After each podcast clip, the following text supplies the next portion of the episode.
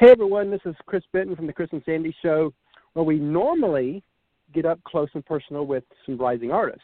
But today, because it's Easter, I thought about, I still wanted to do a show, but how could I make it unique? And I thought, oh, what better way than to interview a pastor? And of course, there's only one pastor that came to my mind. It's the pastor that really has believed in Sandy and I since day one.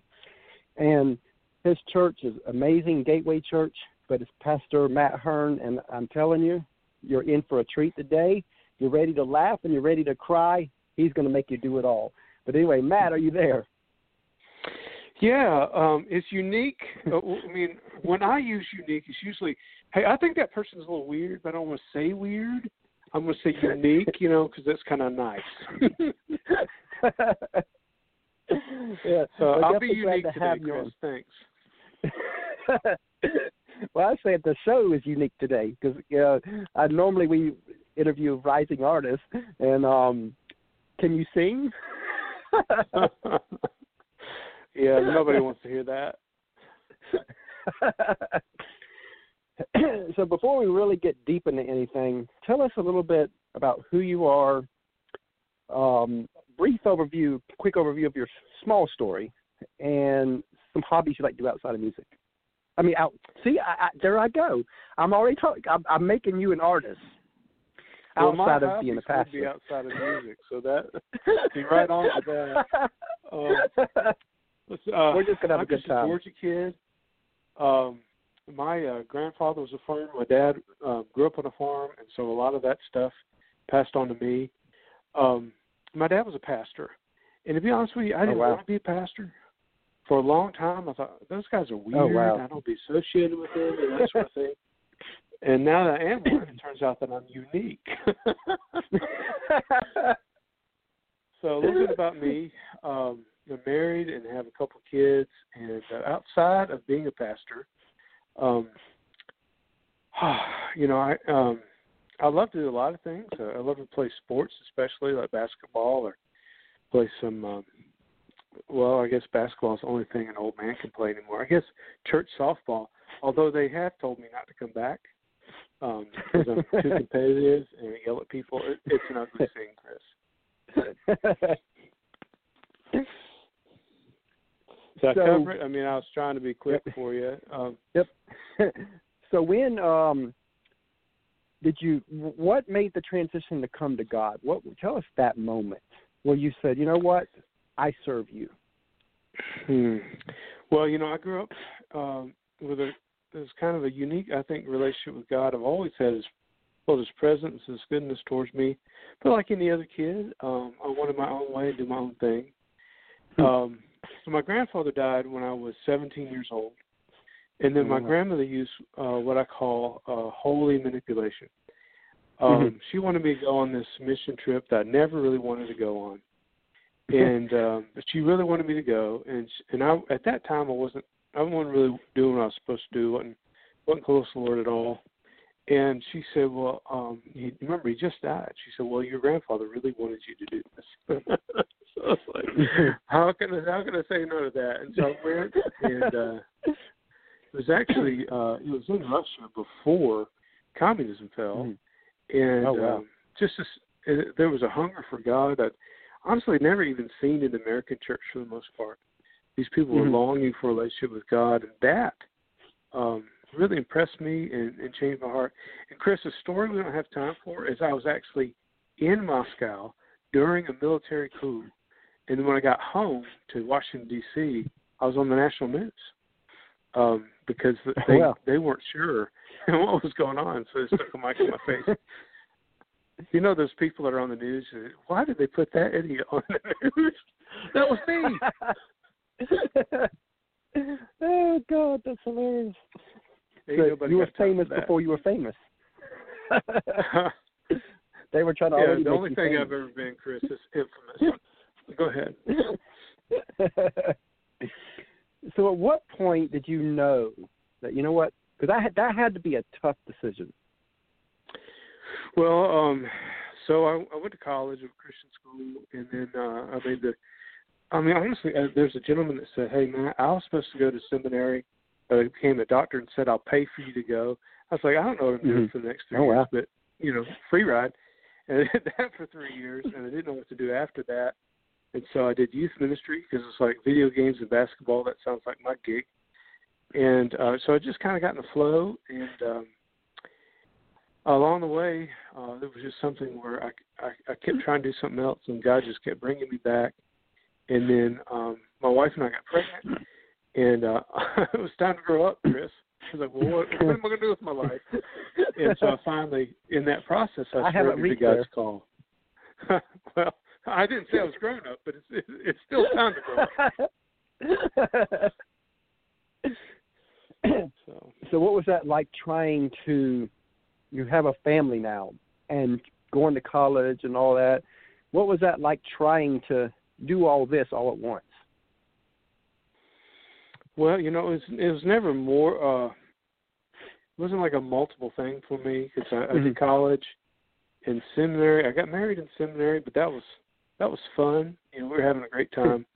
And, um, you know, uh, you know, I, I did youth ministry. It was really not until Lori was pregnant that, um, so that was, the hardest part was the day, like a week after Emma was born, I had to go for an interview from Columbus over to Savannah. And I had to leave Lori by, by our, um, with our daughter by herself for a whole day. And uh, she was so scared she wanted me to come home right away. But for the most part, mm-hmm. it, the whole thing's been smooth because God has been with us the whole time. And wow. They smoothed over any rough edge. It's just, you know, we had our days, but for the most part, yeah. it's been fun. So what was that moment when you, I mean, how did you pick the name Gateway for a church? Was it you or was it a group of people? I mean, did y'all come together on that? So um, I, I was associate pastor at a church here in Savannah, and the, uh, the youth pastor and I were sitting in my office, and we were talking about planting a church, and I wanted um, I wanted kind of the concept of a starting place, mm-hmm. and uh, so we so we started Googling words, and we, like lots of different words, and we Googled Gateway. Because that's you know, mm-hmm. kind of a starting point. And uh, there were several Gateway churches out there, and they all seemed like, hey, this is this is what I'm this is what I'm dreaming of. This is what I want to do. And so we ended up choosing that name because it was the best name that went with the kind of churches we wanted to be. So that yeah. it wasn't some, something profound. It was kind of like, uh, I had originally thought because of uh, where we live in, to call it Low Country Church, mm-hmm. and my wife said, who went to Clemson, and she said, this is not the Low Country. The Low Country is South Carolina, and you're an idiot yep. if you choose that name.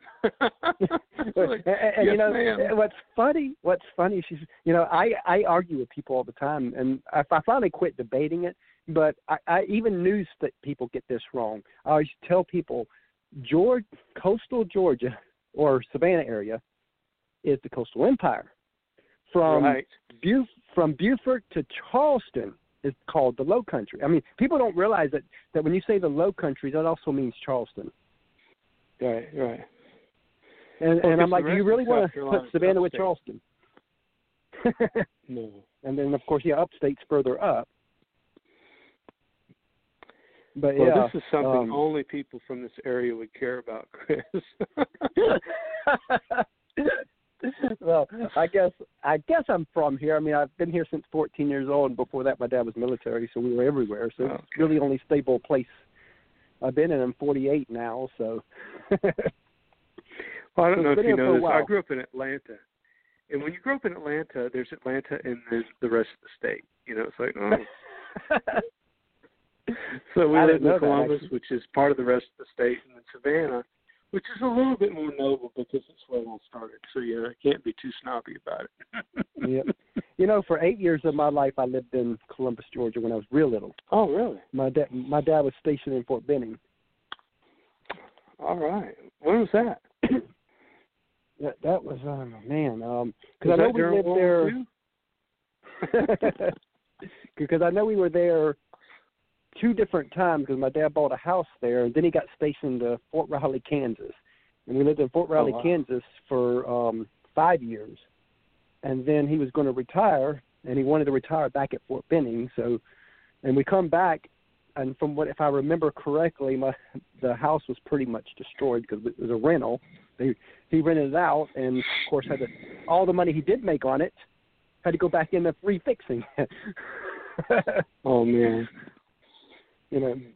But we were there. But we were there, I guess, six, seven, eight years, something like that total. And then, and then we moved out to Savannah at fourteen because my dad thought wanted to be by his mom because mom was getting really old and all that, and he knew that she didn't have much time left. So we moved out here, and been here ever since. Yeah, it's not a bad place to live. So I know that you and Sam, on you know, when you're preaching, you've told a lot of crazy stories at the beginning of Gateway. Tell us a few of those. Let's get people laughing before before we really get into the serious part. You know, oh, I know well, some Sam of the stories. Martin. Is okay, so you have to know Sam Martin. He's from Chicago, and he fancies himself as this really tough Chicago guy, and then he he thinks of me as this slow Georgia boy. And so um, I have to tell you, the first time we negotiated, I I negotiated right, right on the table. So he calls me. He, we had a radio spot um, advertising mm-hmm. our church, and he heard it. And so he calls me, and he says, "Hey, man, um, I have a company that's helping churches, and so I'd like to come, I'd like to help you. And uh, why don't you come by my office, and we'll talk about some of the products that I can sell you." And mm-hmm. so that sounded interesting to me. You know, I didn't know what I was doing. So, so I went over to his office, and uh, he was like, "Hey, this, these things I can do," and he showed me these videos and all this really cool stuff. I was like, "Oh man, I don't know how to do any of that." And then he told me how much it costs, and I, well, thank you very much. I'll talk to you later. And I literally, I just walked out. I, I totally, I totally did the best negotiation we've ever. So about a half mm-hmm. an hour later, he calls me back and says, "Hey, uh, Uh, listen, I, I'm just trying to get my portfolio up, so uh, what if I did it for you for free?" I never let him live that one down. Oh my goodness. He always talks about, you know, selling cars and other stuff he's negotiating uh-huh. for. And then, uh-huh. then I just remind him, "Well, I got you for free." um, now, how did he so come? The first time I'm, to... Go ahead. How did he come to Gateway? Yeah. Uh, he was actually part of another church plant, another another part of the city. He and his wife, his whole family, and uh, his extended family, and they were doing uh, what's called uh, kind of the the tour of other churches. So you, you kind of get an idea when you plant the church. Hey, what, what's going on in the area? How do, how can we fit a niche that's not that's mm-hmm. not being met? And so they came to Gateway, and that day was Carpe Summer, Seize the Summer. Huh. It was at the end of the summer. And I was wearing swim trunks, flip-flops, and a T-shirt. And I was greeting at the door, and he walks up to me, and we start talking, and he finds out I'm the pastor, and he says to me, "They let you dress like that?" And I was like, well, I didn't know who to ask. Oh, man. And so that was, uh, Chris, that was the worst day. So we were in, uh, we were in the rented space, uh, mm-hmm. the Y M C A, and it was uh, – it was August, and if as you know, that's the hottest part of Georgia. That's the hottest time in the South is August. Yeah, here definitely. Um, well, anyways, so the there was no air conditioning, and uh, oh so, wow. And then um, the worship leader and his wife were arguing during the worship set. it was it was a disaster. I stood up and I preached for about three minutes. I was like, "Listen, I can't do this anymore, and I can see that you don't care. So I'm going to pray, and we're all going to get out of here. We hope it's going to get better." oh, so um, that was his first experience at Gateway. And um, so I went home. I wrote a letter of resignation. I said, "This is the right place. This is the right time, but I must not be the right guy." I didn't send it, but I wrote it. And uh, little did I know, Sam and his family went and met with this group that was planting the church, another part of the city. Mm-hmm. And they said, they said, "Man, something's happening there that I can't quite um, put my finger on, but we feel like we're supposed to help that guy." And listen, Chris, I needed help. oh. So um, I think you wow. might say, "Well, you still need help." Um, anyways, they, decided, they, they decided in that moment, Chris, that they mm-hmm. would come back and be a part of this. It was a mess. And, uh, and they, they helped really change the trajectory of Gateway Church. So I owe him so much. And remember, God turns mess, messes into messages. So, you know, apparently he did. Yeah. Well, here, well, here you are, Chris. Yeah, because I, yeah, that's funny. You know, one thing that I know that you know about me a lot is I'm really emotional, and I, I wear my heart on my sleeve. I mean, not like I'm not like your average guy on that part, and it's like all my life. No matter where I get, I never felt I, like I fit in. Even in the Christian community, I just don't feel like I fit in a lot of times until I found your church. I'm like, oh, that, you know, I've got two sets of people now. I've got my Gateway people, and I've got my country music people. That's where I oh. fit in. Well, Gateway, I don't know if you remember the um, Island of Misfit Toys from the cartoons when we were kids, but mm-hmm. uh, Gateway ends up being that little island. You know, I think what we really specialize in is people who are around the edges, and uh, they come in, they feel welcome and loved, and that's, um, I mean, that's the thing that I, I love about our church, and that's, I can't say that's something I did. That's just something God is doing. So that's, uh, yeah. that's a cool thing. Yeah, because I know that since we've been going there, it's like, even though we kind of been flopping churches a little bit, um, we go to multiple churches, and, and it's like, and I kept telling Sandy, I was like, why do I feel more connected there, but that's not supposed to be our main church? And I and I fought this for a long time, because we've been coming to your church for almost, June will be two years now. And I, and, and I have to be honest, when we first went to your church, because we're used to the big bands and all that, and y'all got a good band, a good worship team. When uh, two years ago, I was like, oh, they're okay. They they are just on it now. I mean, I've watched that worship team go from average. Well, I thought it was average. I mean, I guess that could be just my opinion, but to phenomenal. And that well, that transformation is that transformation is just unbelievable. Because again, you know, you see worship teams all over, and and you don't usually, you don't usually get to see the growth, because usually when you see them, they're about where they're going to be for a while. But I got to see that growth, and that, that was just that's just phenomenal. I love the worship team. It's like I really feel like spirit comes on me now, and every time we go, and that's the biggest thing that we miss with all the whole coronavirus right now is church. Yeah. And it's like, that's frustrating. You know, the two the two big things we miss is church and our day trip, because we go to Jacksonville a lot to, to just get away for a little bit, for one day, um, two or three times a month. So those two things is like, oh, man, you know, most of our life is pretty much the same, because we deliver food in the evenings to help us stay afloat, so we still get to do that, thank God. Um, but rather than the church thing, the church thing is what hurt us the most. What do you mean? As in, I'm talking about as in having to give up the community aspect oh, of it right now. Gotcha. I gotcha. That, you know, because we miss that. And, and you know, something I noticed at Gateway, too, you know, and I like to talk about Gateway a lot here, because I think it's really a huge thing here. But, I, you know, we, you know, anytime we travel, we go to different churches, you know, because, you know, even if someone's doing it live online at the church I'm going to, I can watch that later, and I always do. But if I'm local at someplace, we're going to find a local church to go to if we're traveling. And so I've been uh, you know, all through this. In fact, it's funny. Little Chris is, and Caitlin, they're they're probably registered at like fifty different churches here in the Southeast because of that. um, um, right. But I remember one moment, I guess about six, seven, eight months ago, maybe sooner than that, but we, we were in the church, and I remember we're sitting in the back, as we always do, because I have bad allergies, so I always make sure I sit in the back, just in, especially now.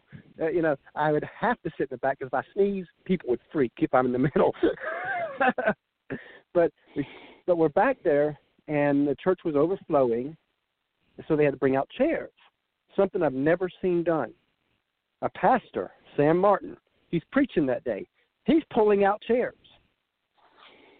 I've never seen that in the church where the pastor does that. Well, that's, uh, that's what we do now.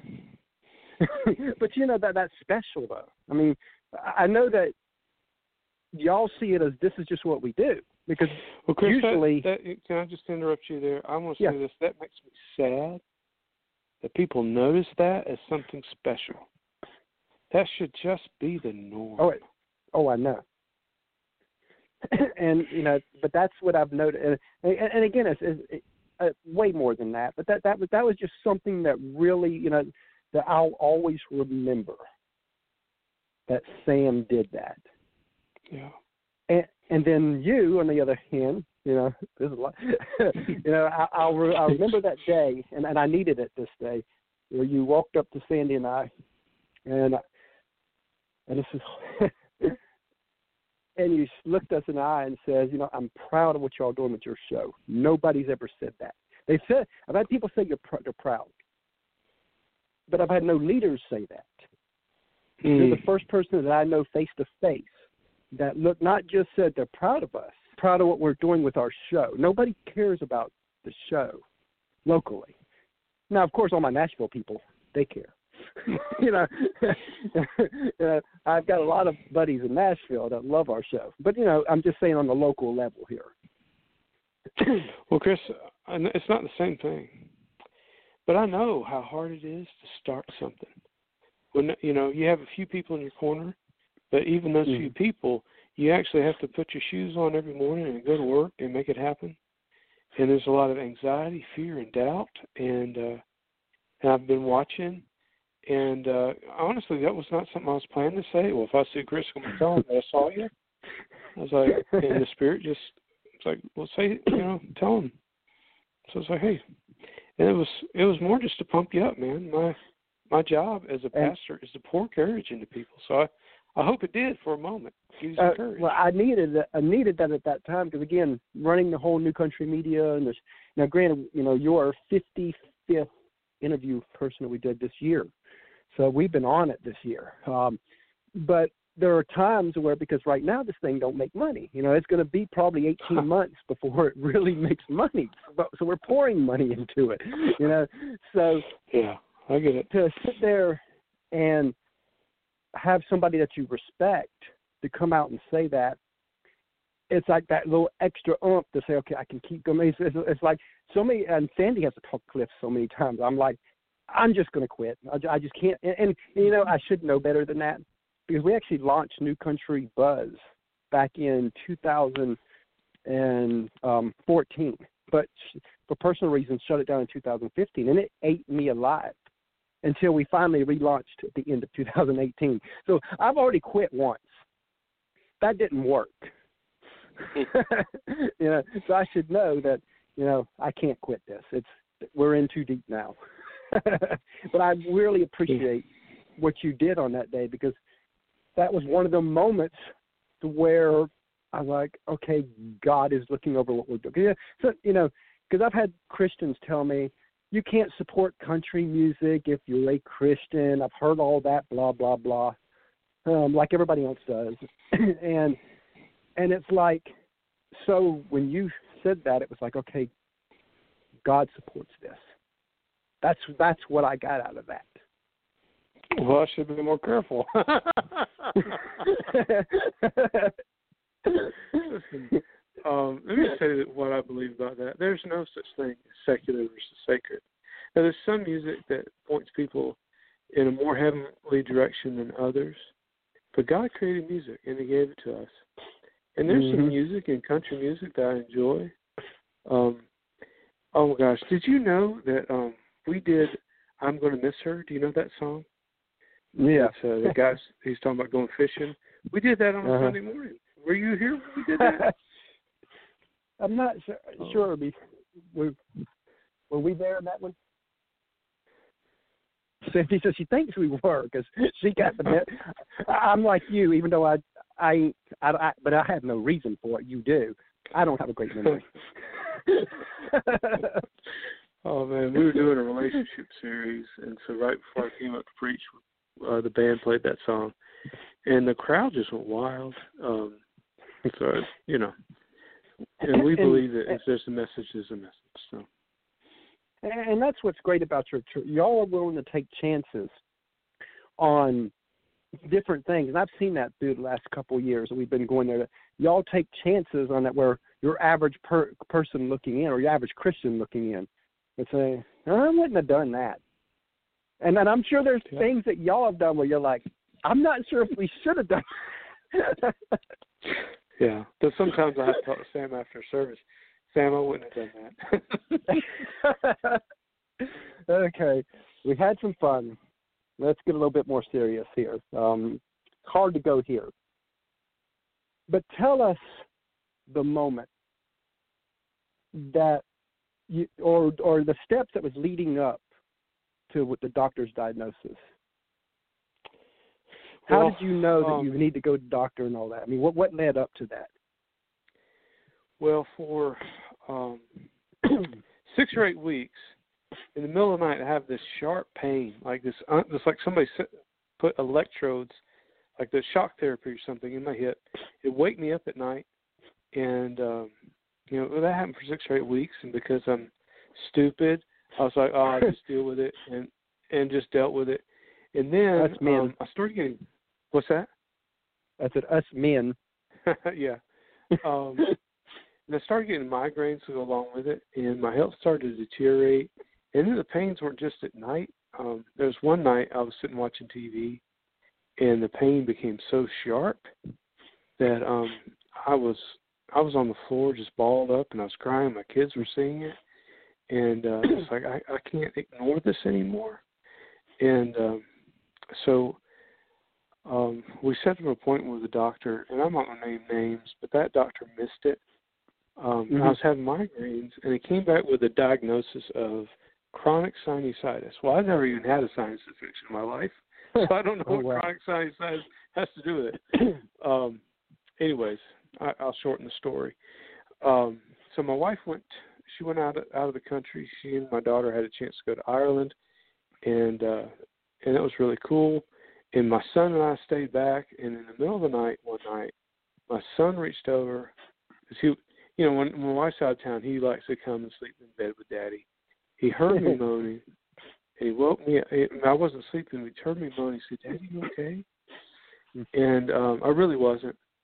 And so then mm-hmm. I went to the – I dropped – a friend came, picked him up, and another friend took me to the emergency room.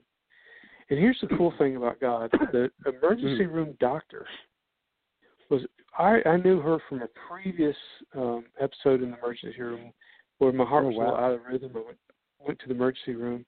And we already had this rapport, so she looks into the room. I know her, and she knows me, and we get to talking.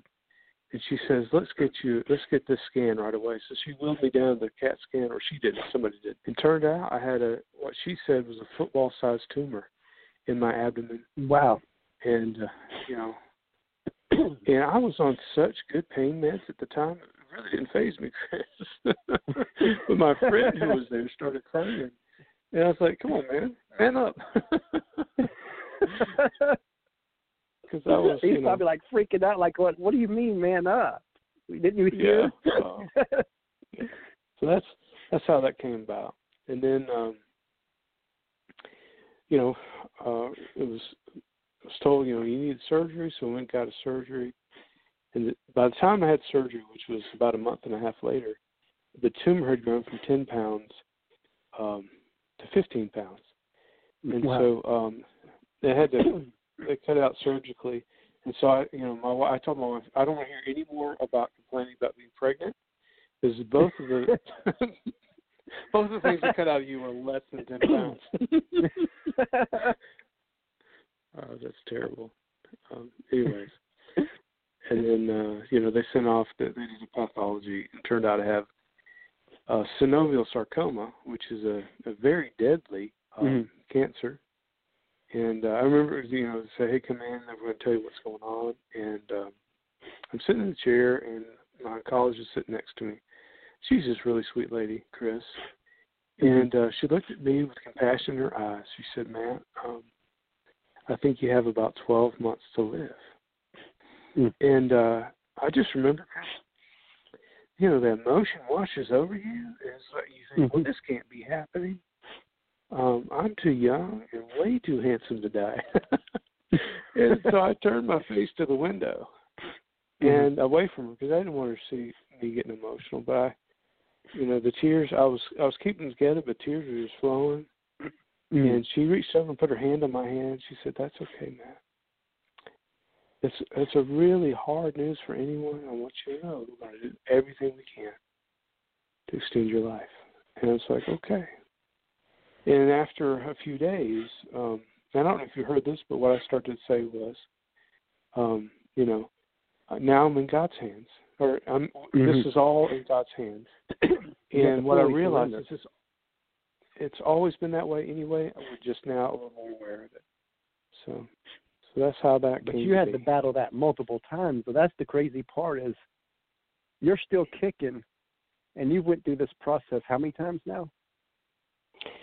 Well, see, I had a, um, we defeated what we thought we thought we defeated, and it came back last June as a brain tumor. Um, so if anyone in your audience is like, "This guy's got half a brain," well, you're right. I only have half a brain. um, Literally. So I had the I had the um, a large tumor removed from my my brain, and then now I have uh, another tumor. The tumors come back in my abdomen. This is why. Uh, this is an aggressive cancer. It just doesn't go away. So, so you get it. You think but, you've done one way, and it comes back another way. Yeah, but I'm getting. I, you know, you said you go back and forth to Jacksonville a lot. Well, I get to go down mm. there every three weeks, and uh, I get scans and um, some meds. And uh, and God's good to me, Chris. Um, and you've been, been surprising the doctors too. Oh man, if I can tell a story, so. Um, The first round, you know, they gave me twelve mm-hmm. months to live, and then they started giving me chemo. And what they said before the chemo started is, is hey, uh, we're going to give you this chemo. It's not going to work, but we have to give you the chemo so you qualify for a clinical trial that may save your life. Yeah. So, okay, that's not crazy. So they start, they started giving me chemo, and then just before I'm supposed to go to Mayo for you know to be analyzed for the clinical trial. The oncologist at the at the Mayo Clinic calls and says, "Hey, um, this has never happened to me before, but the clinical the clinical trial we're trying to get you approved for has been canceled." Wow! And so, so in that moment, I, after I got off the phone, I spoke to my wife about it. We thought that was it. That um, you know, the the chemo we're doing isn't going to work, and my only hope was a clinical trial, and that's been canceled. And so, I, I mean, I remember that moment. We held each other and wept. Uh, my grief was not so much for me because I'm going to heaven and things get better for me there. But, you know, the fear and the grief in my children's eyes and my wife's eyes was, was more than I could bear, Chris. Yeah. And um, so here's the really cool thing God did. So uh, sometime later, I, I can't remember exactly when it was. I know it was in April of last year. We went, and uh, it, so so every time we go, there's a scan, and the scan is read, and the results are sent, and he reads the results on a computer, and there's some images. So he's he's looking at his computer, and he looks at me, he looks at his computer, and he gets this look of consternation, like confusion. Mm-hmm. And he looks at me and says, I, I don't understand. And then he looks back and he says, I, I, I don't understand. I looked at him and was like, well, what are we doing here? You're the doctor. If you don't understand, I'm in the wrong place. And uh, he looks at the screen. He looks one more time at me. And, you know, it was like the words formed on his lips. He wasn't sure he should say it. He said, well, if I believed in miracles, I would say this is a miracle. And then he went on to say that the uh, the tumors uh, were dead. And um, at this point, there's no evidence of disease. So this wow. is like with this cancer, it doesn't mean you're out of the woods, but it doesn't mean you get to walk yeah. the woods a little, little further. And then I looked at him and said, "Well, Doc, it's a good thing for both of us that I do believe in miracles." And uh, so we went out that day just uh, on cloud nine. It's like, wow, God delivered me. Um, and then this brain God's tumor I had last summer. I we we haven't told many people this. But the doctor at Mayo, after I survived the surgery, said that um, most people with a brain tumor that size last two weeks. Wow! Um, and so this was this, this is the second time I mm. personally ex- you know, experienced the miracle. Um, so uh, God has been good to me, Chris.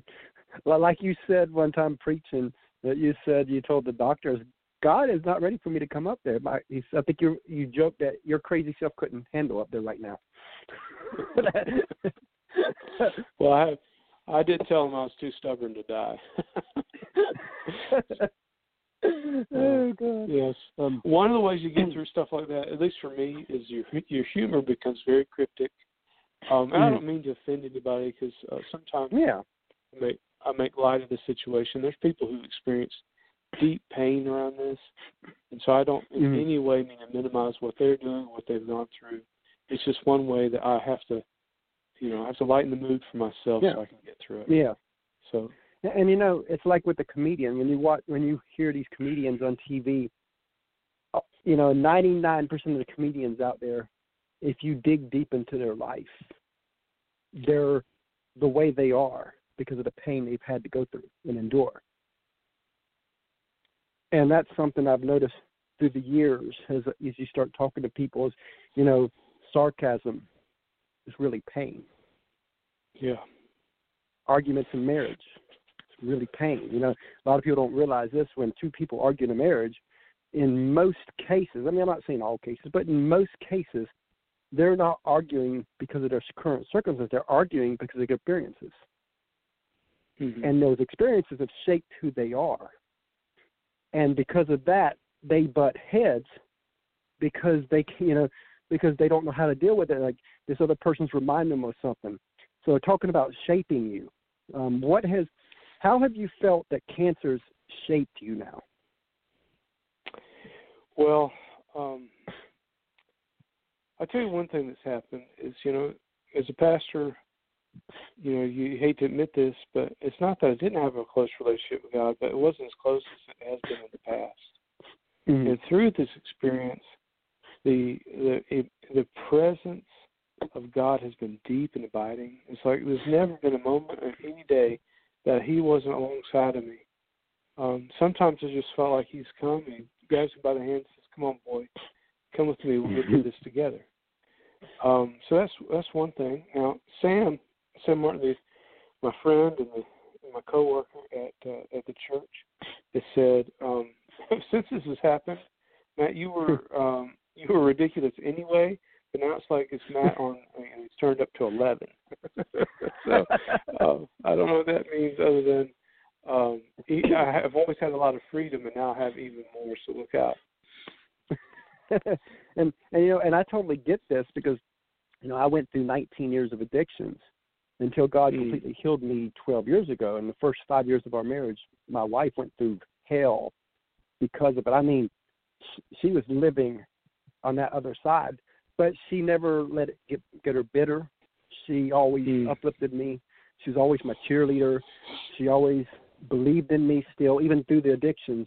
And, you know, we've had people tell us through the years when they hear our story that she allowed me to walk over her. And I always have to correct them. No, she allowed me to experience God's pure love through her. Because mm. I don't think there's nobody on earth that could have softened my heart the way she did in those early years of our marriage. And if she didn't do what she did, and, and that's why I know God brought us together, to help heal me. And, you know, cause a lot of people don't realize, you know, it's funny. When you marry somebody, you're almost always marrying your opposite. And I believe that's to help heal the points in you that God needs you to heal. Well, I think there's a lot of truth to that, Chris. God has, uh, one thing that has changed, I've always loved and appreciated my wife, but mm-hmm. watching her come alongside of me in this season, um, it's brought us closer together. I You know, it's, it's, it's pain and uh, suffering sometimes ends up being a gift, Chris. And I know that mm-hmm. if, when I say that, people recoil, they don't understand. One of the things it does is it helps us to see more clearly what's important, mm-hmm. what really matters. Also, yep. um, it, it it it draws you closer to the hurt and pain of others because you're more aware. Um, mm-hmm. If I can tell you another, do you mind me telling a story? No, I was in the mall. Uh, I don't go to the mall very often. Um, I just happen to be somewhere where I could walk to the mall, and someone's come to pick me up. And so I'm walking mm-hmm. to the mall, and I just mind my own business, and I look over. It's like one of these old people that, you know, is doing laps this one's doing, trying to get my exercise. And there's this woman sitting on a bench, and she was wearing those scarves. Because, you know, I, I don't know if you've seen those, but it, it's clear that it's it's for vanity. She's bald, and she's trying to cover up her bald head. And she mm-hmm. was sitting on the bench sniffing. Mm-hmm. And I will tell you, even as a pastor, I, you know, I wouldn't have embarrassed her or, you know, mm-hmm. or even I, I would just kept on walking. I might have prayed for her as I walked by, but, you know, I wouldn't have yeah. stopped. So it's like, well, I'm going to stop. My, my head was as bald as a baby's butt. And uh, so I walked over there, and I said, um, ma'am, are you, are you okay? And she's, you know, she, she kind of stopped sniffling and looked up at me and dabbed her eyes. She said, oh, yeah, I'm, I'm fine. I'm just uh, just waiting on my family. And I, was, I looked at her, and this this is totally inappropriate, Chris, but I said, mm-hmm. do you have cancer? And, um, you know, she kind of put her head down, and, and through a cracked voice, she said, she said yes. Mm-hmm. And then I said to her, can I pray for you? And um, she looked up at me like, what in the world? And uh, and she sort of smiled and said, please. And so I put my hand on her shoulder. Mm-hmm. And uh, right there in the mall, I asked God to come and lift her and heal her body. And uh, when I was done, she was like, thank you. And I can't take credit for that, Chris. That's something that God mm-hmm. has done in me to give me more compassion for the people mm-hmm. around me. But here's the thing about suffering. Suffering makes you aware of the suffering in others, and that's what that's what God oh, has done to me. Yes.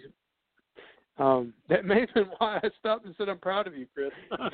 if you, you were suffering, you know, yeah, because you know, for you know, seventeen years of marriage now, we, we've always had a strong marriage, but finances has just never been it. We've suffered financially badly, yeah. and we're making it, but bare, barely making it. But we've got this vision, you know, that so we're still going forward anyway, but.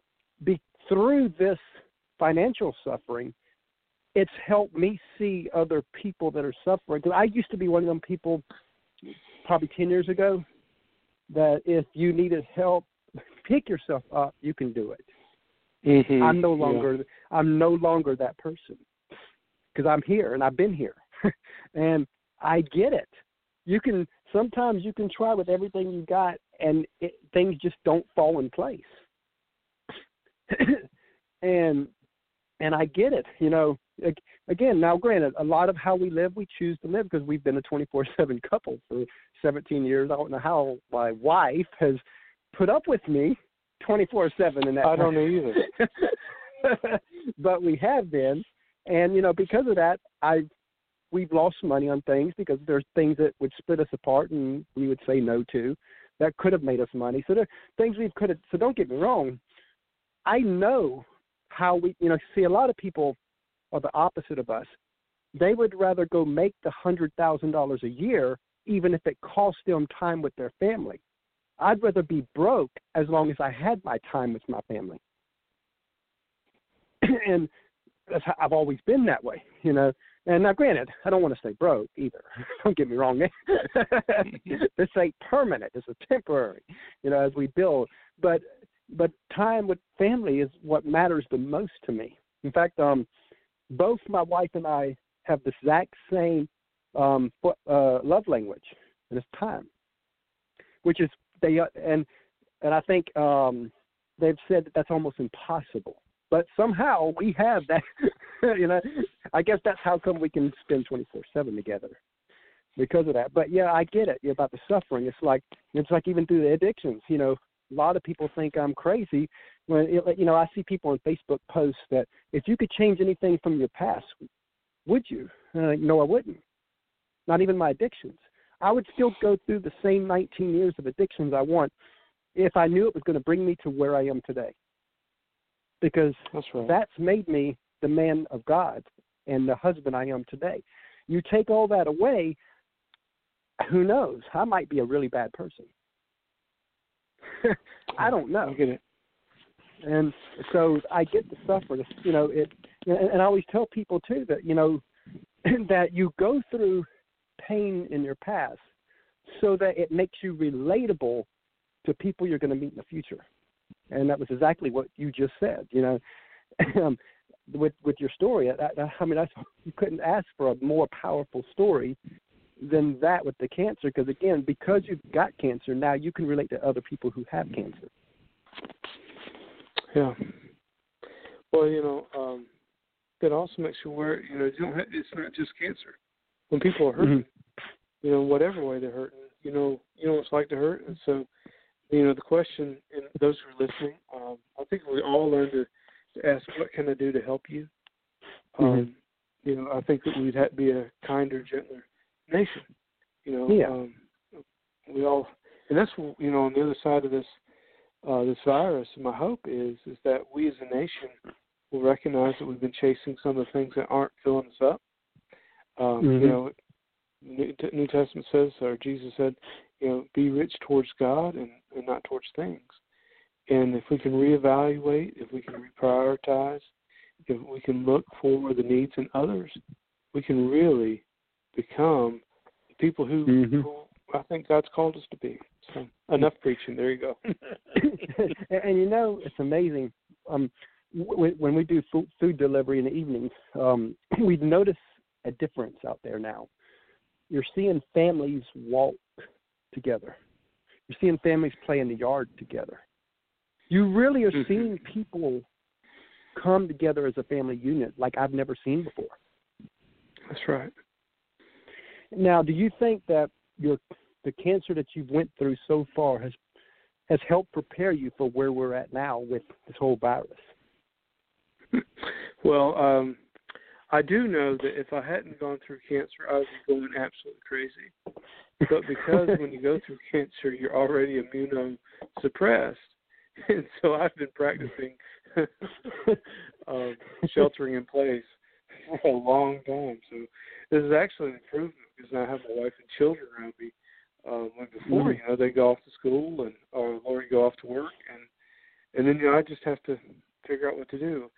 And, you know, God gave me something to do. I sat down and started writing, and uh, mm-hmm. and that's that's yeah, become let's talk real about life, that. Right? Okay. Let's talk about your book a little bit, you know, the Suffering book. Um, tell well, us a little bit about how that's come apart, come together. Well, you know, I got a lot of encouragement.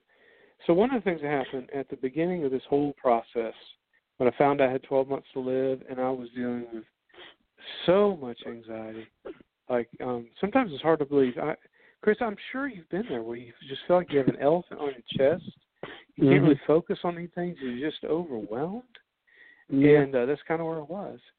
And so um, I just kind of made a commitment. To, there's two commitments I made. First of all, I, com- I asked God, God, give me the strength to be the same man all the way. No matter what happens, help me to be mm-hmm. the father and the husband I've always been, so that they don't lose me twice.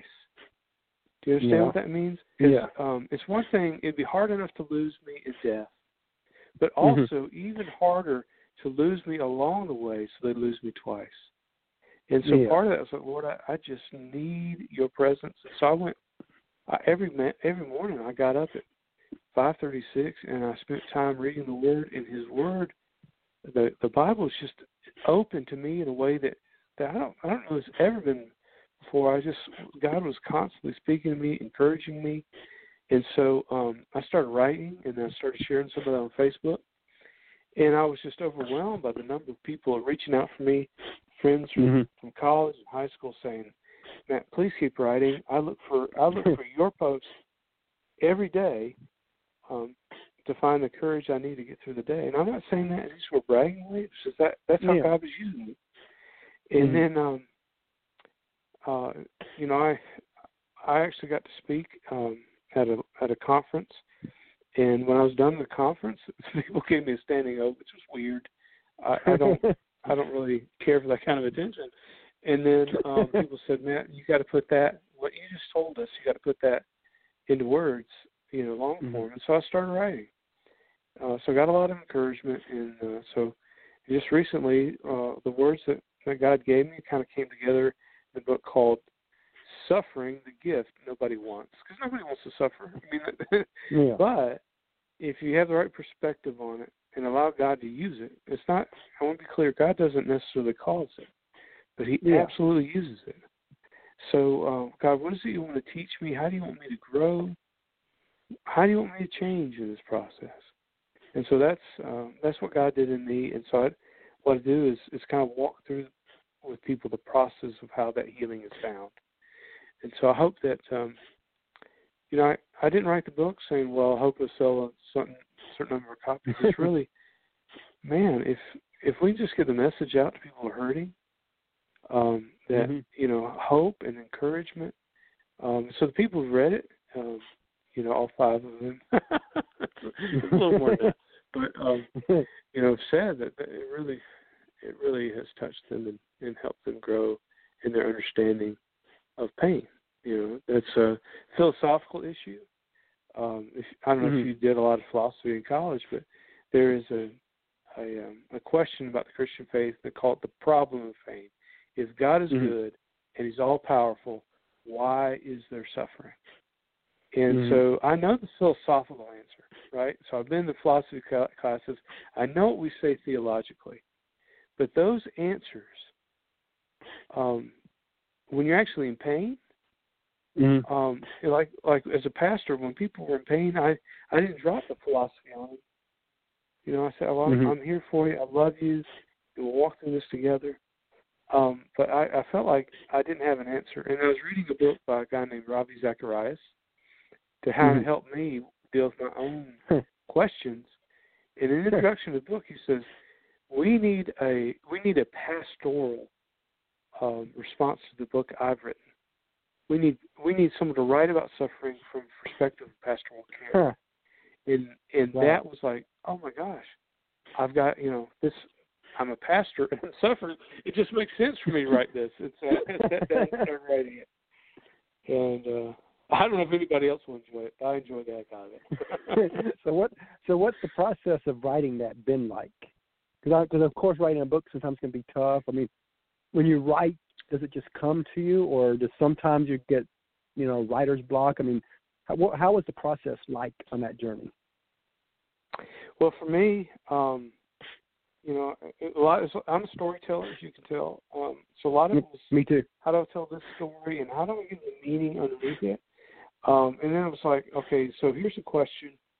Um, with story and with biblical context, how do I answer that question in a mm-hmm. way that people can understand and attach meaning to it? And so, Chris, I write a sermon every week. And these aren't sermons, but, you know, there's some flow to yeah. that. And I think in my preaching, it's really storytelling. And sometimes, mm-hmm. Chris, forgive me for getting off the subject, people, uh, other pastors, and I won't name names, will criticize what I do. He said, well, you just tell too many stories. It's like, well, if you can show me where Jesus does an exegetical sermon, I'd be happy to read it. And that's not the way to do that, because it's a real gift. um, but I'm, I'm not going to tear what you're doing down, so so don't tear me down um, with that yeah, kind of exactly. rhetoric. I'm sorry to put and, that out there. That's, that's and you know what's negative. funny about all this? You know what's funny about all this is, me and you are really alike a lot. I mean, I recently was just sitting down trying to figure up some things on what is it that I really have a passion for. Yeah, I have a passion for the music. I have a passion for interviewing people, I have, you know, and all that. But what, what deep, where, where's this deep down? And I finally realized it. It's in storytelling. That's mm-hmm. where my passion is, storytelling. Because whether I could talk on the phone with friends of mine for two hours. Sometimes people don't take my call because they know it's going to be two hours or an hour and a half. Because we get to talking, and then I'll be done told fifty thousand stories.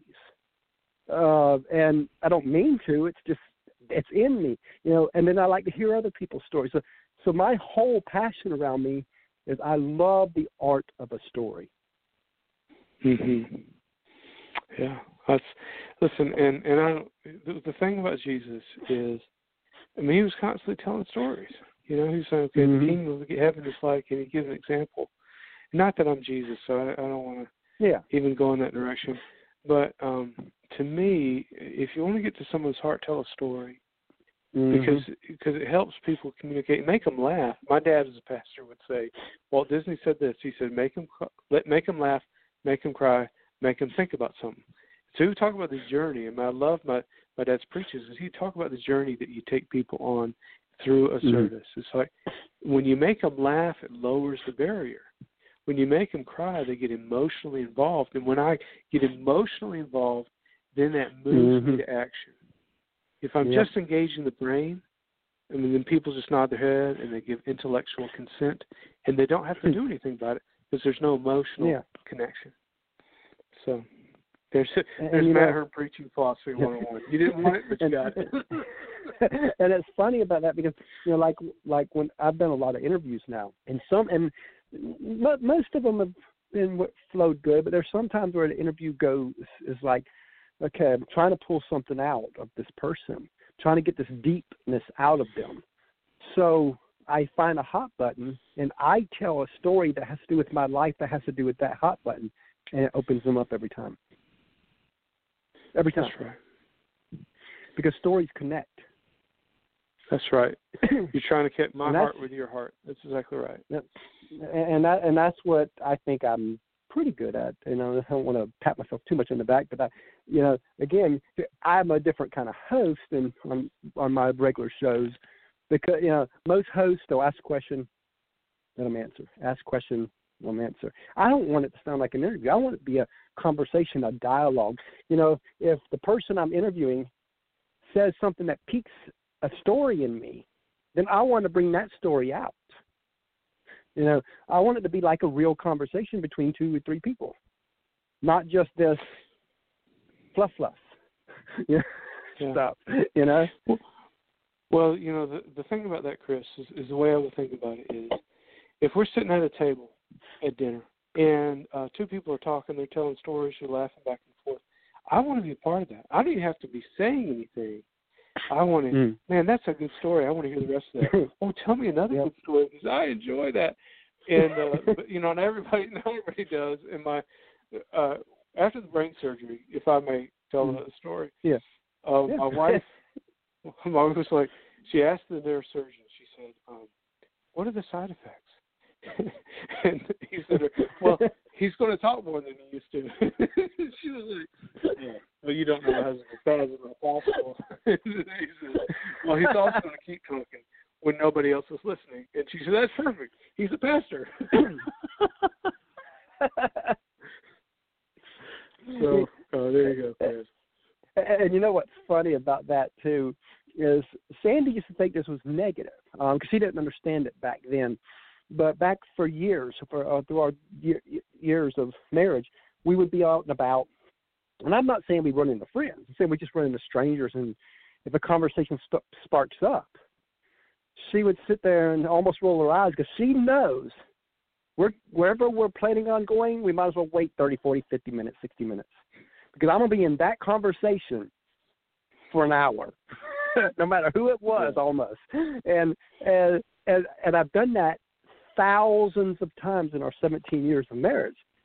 But what we didn't know then that we know realize now is all those conversations prepared me for this show, because every one of my conversations on the show pretty much lasts an hour. It's not like your Bobby Bones show or your Ty Bentley show where they talk five, ten minutes and then they play five, ten minutes of music and talk five. No, we talk, we talk with the guests for an hour, even an hour and a half one time. So, you know, but I wouldn't be able to do that if I didn't have a conversation with thousands of people through the years that were all an hour each. My wife, Chris, will take me to the store. You know, like here, I'm sure that your wife has dropped you off out in front of the store, you know, so I'll just circle back. You know, I'm just going in for one thing. My wife will say when I'm getting out of the car, please, just go get what you need and then leave. Don't talk to everybody. That's not possible. She knows that if if someone looks at me and they even look like they might be wanting a conversation, they're going to get one. It's just who I am with it. Oh, that's funny. So I went into the store. The, yeah. Uh huh. Go ahead. Go ahead. I was no, you go ahead. Say I was at Publix. You know, I have my mask on, and it's you know this virus is going around. People are, are scared, and I'm just. Uh-huh. Cutting up and get into conversations, and my, my wife's like, that's not appropriate. So like, well, that's who I am. What were you saying, Chris? I'm sorry I interrupted you. I, I was saying, what what what have been some of your most rewarding moments at Gateway so far? Oh, every now and then, God changes a life. You know, I get uh, when we do a baptism, and you know, it's a dad or mom and their kids, and the whole mm-hmm. family's eternal eternal destiny has been reshaped. Um, and uh, you know, I know that's God, and I got to play some small role in that. That is so much fun, and I've made so many friends um, mm-hmm. over the years. I've seen, you know, God has just done some amazing things. And uh, sometimes people ask me, Matt, what's the secret sauce of Gateway? It's like, well, God knew God knew that I couldn't do it, so he, he kept sending people, amazing people to Gateway, and then he's knit our hearts together. And so, um, and one thing that I try to make clear is, is the success that, that we experienced there is all to God's glory. Is really very little about me. It's way more mm-hmm. about Um, the, the, the way that God has knit our hearts together. So it's the people and the way we've, yeah. uh, we've all connected together. So what are a few moments to where, and I'm sure every pastor goes through this, where you thought, outside of the one you already told at the very beginning, I'm not sure if I'm cut out. I'm not sure if I cut out. This is just, it, this, it's just so much struggle here. Um. Well, that was really the big one. I, like I said, I wrote my resignation. I didn't send it. And then um, I, I I would probably have to sit down. I don't want to make something up right now, Chris, because I, I don't live in those negative places. You know, uh, there, yeah. There's no question. Um, okay, I'll tell you. I, I remember one just now. Labor Day weekend. Mm-hmm. Um, it was the first, so we launched in January. And one of the things that happens, you launch in January and you hit, that's kind of the high point, and then you preach it down. It just keeps going down. It's like, um, you know, that's, and all through the summer. So the summer months, if if you know anything about church, the uh, yep. the attendance decreases, decreases, down.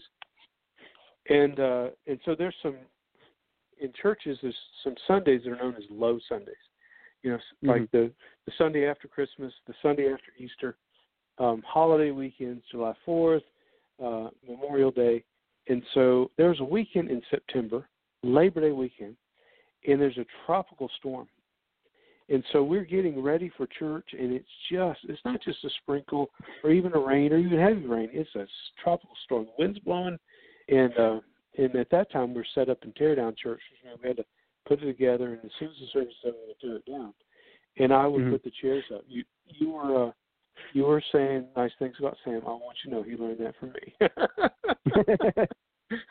Anyways, so um, we are, the, the worship pastor and I are standing in the hallway, and we're, we're close to being done with setting it up. It was before the crowd got there.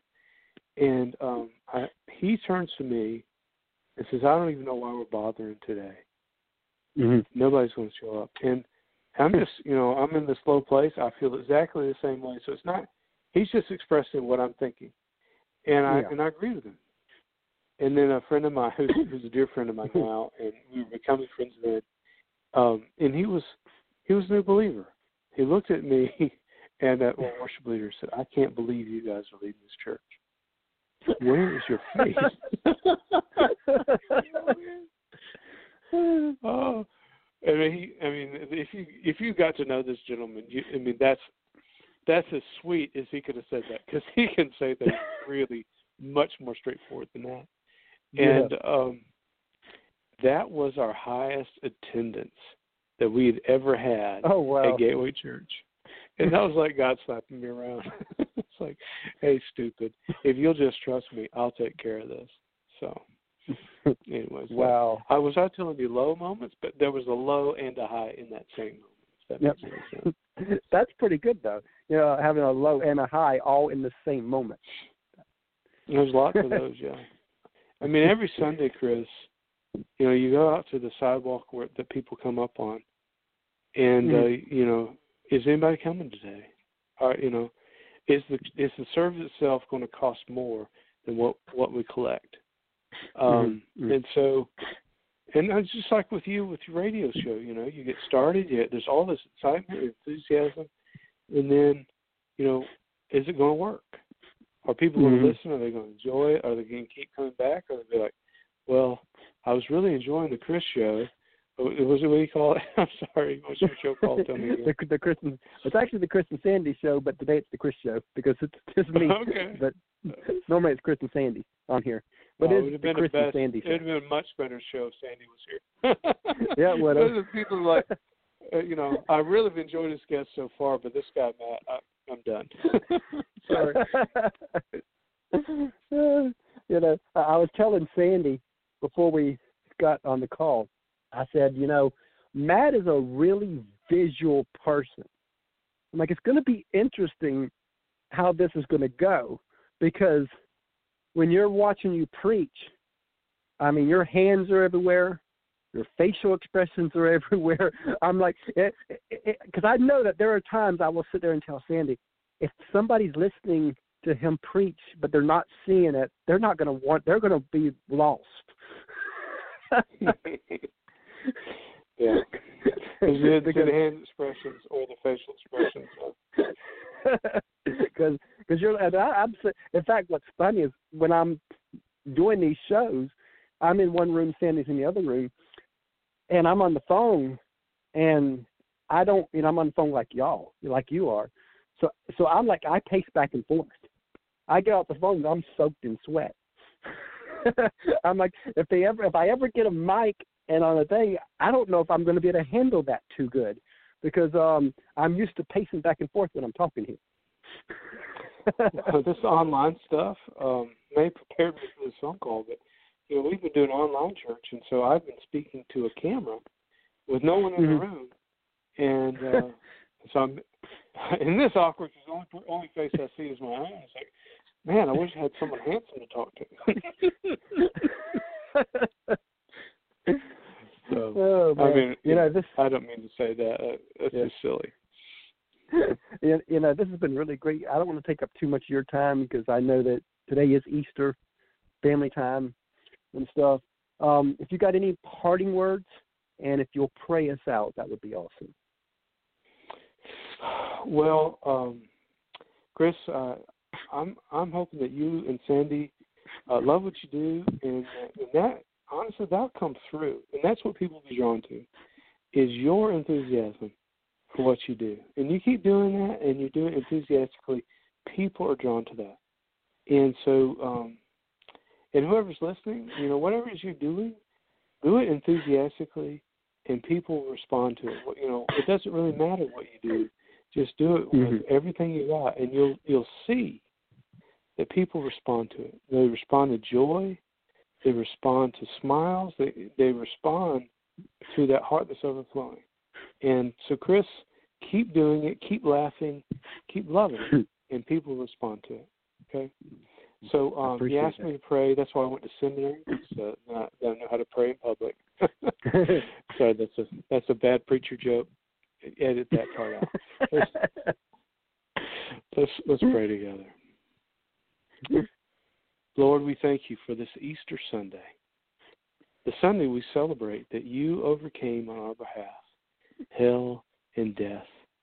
Lord, your life set us free, and so we give you thanks for that. Lord, I thank you for everyone who's listening, Lord, and, um, you know, they're given an hour of their time to, to listen. I pray, Lord, your blessing on them, strengthen, encourage them, whatever doubt or fear they're facing right now. Lord, I pray that you would strengthen them and that you replace fear with faith, replace anxiety with peace. Lord, that they would have a sense of your presence. I pray for Sandy and for Chris. Lord, I pray that you would strengthen them. Lord, I pray that you would help them to get to where you are leading them to go. Lord, we thank you for this time together. It's in Christ's name we pray. Amen. Amen. And we really enjoyed having you on today. All right. Well, I enjoyed doing it. You have a good day, Chris. All right. You too. All right. Bye. Talk to you later. Bye. Okay. Bye.